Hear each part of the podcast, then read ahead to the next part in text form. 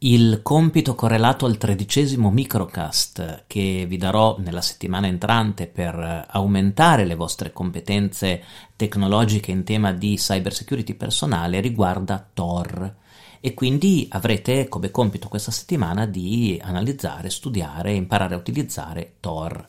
Che cos'è Tor? Tor è un um, un software e una rete e un sistema di sicurezza che è stato elaborato in, nell'ambito della Marina Militare statunitense, poi eh, è stato poi preso in gestione da associazioni di, di volontari ed era stato pensato ed è pensato per consentire una navigazione online eh, anonima o comunque la più anonima possibile.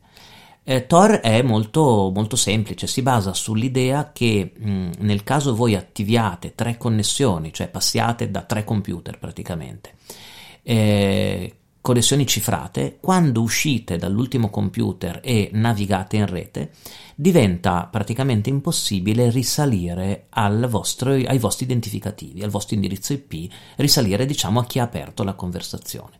E questo è molto interessante, ovviamente significa che entrerete in una rete che vi fa fare dei salti da un computer all'altro e quindi c'è un piccolo rischio di, di rallentamento, anche se Tor ormai è molto, molto, sofisticato rispetto alle origini e non si nota in molti casi un grande rallentamento.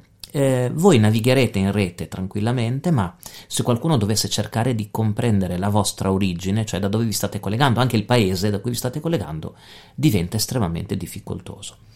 Tor si installa andando nel sito web del Tor Project, quindi cercate Tor Project in rete, trovate una bella pagina che vi descrive l'origine di Tor, le funzioni di Tor, da chi è utilizzato e vi permette di scaricare per qualsiasi sistema operativo eh, un eh, browser con installato Tor, cioè un semplice browser come quello che voi usate per navigare sui siti web, ma che prima di farvi navigare si collega alla rete Tor, che è una rete gestita da volontari e vi garantisce quella cifratura delle comunicazioni di cui vi parlavo, quella navigazione anonima. Potete anche cambiare i tre computer dai quali passate, cioè eh, cambiare stato, cambiare eh, locazione geografica di, de, del computer.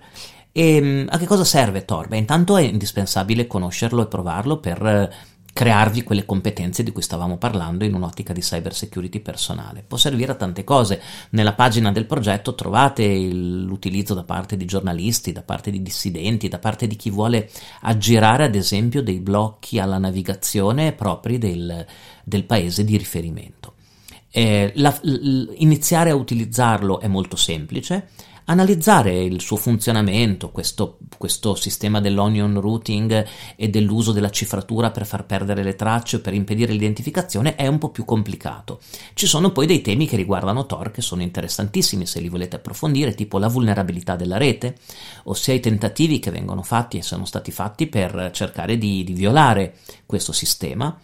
Eh, I tipi di computer dai quali potete passare, che possono essere dei semplici nodi eh, dei nodi di uscita o dei nodi di ingresso e anche in questo caso hanno ciascuno le, le loro caratteristiche. Interessante la funzione di Tor per scegliere il paese dal quale volete uscire o dal quale diciamo uscite in rete, per cui sarete identificati o identificati come un utente, che ne so, della Florida. Questo è molto utile, può servire per eh, aggirare determinati blocchi dei contenuti che sono correlati a delle normative settoriali o nazionali, ad esempio per, eh, nell'ambito della proprietà intellettuale.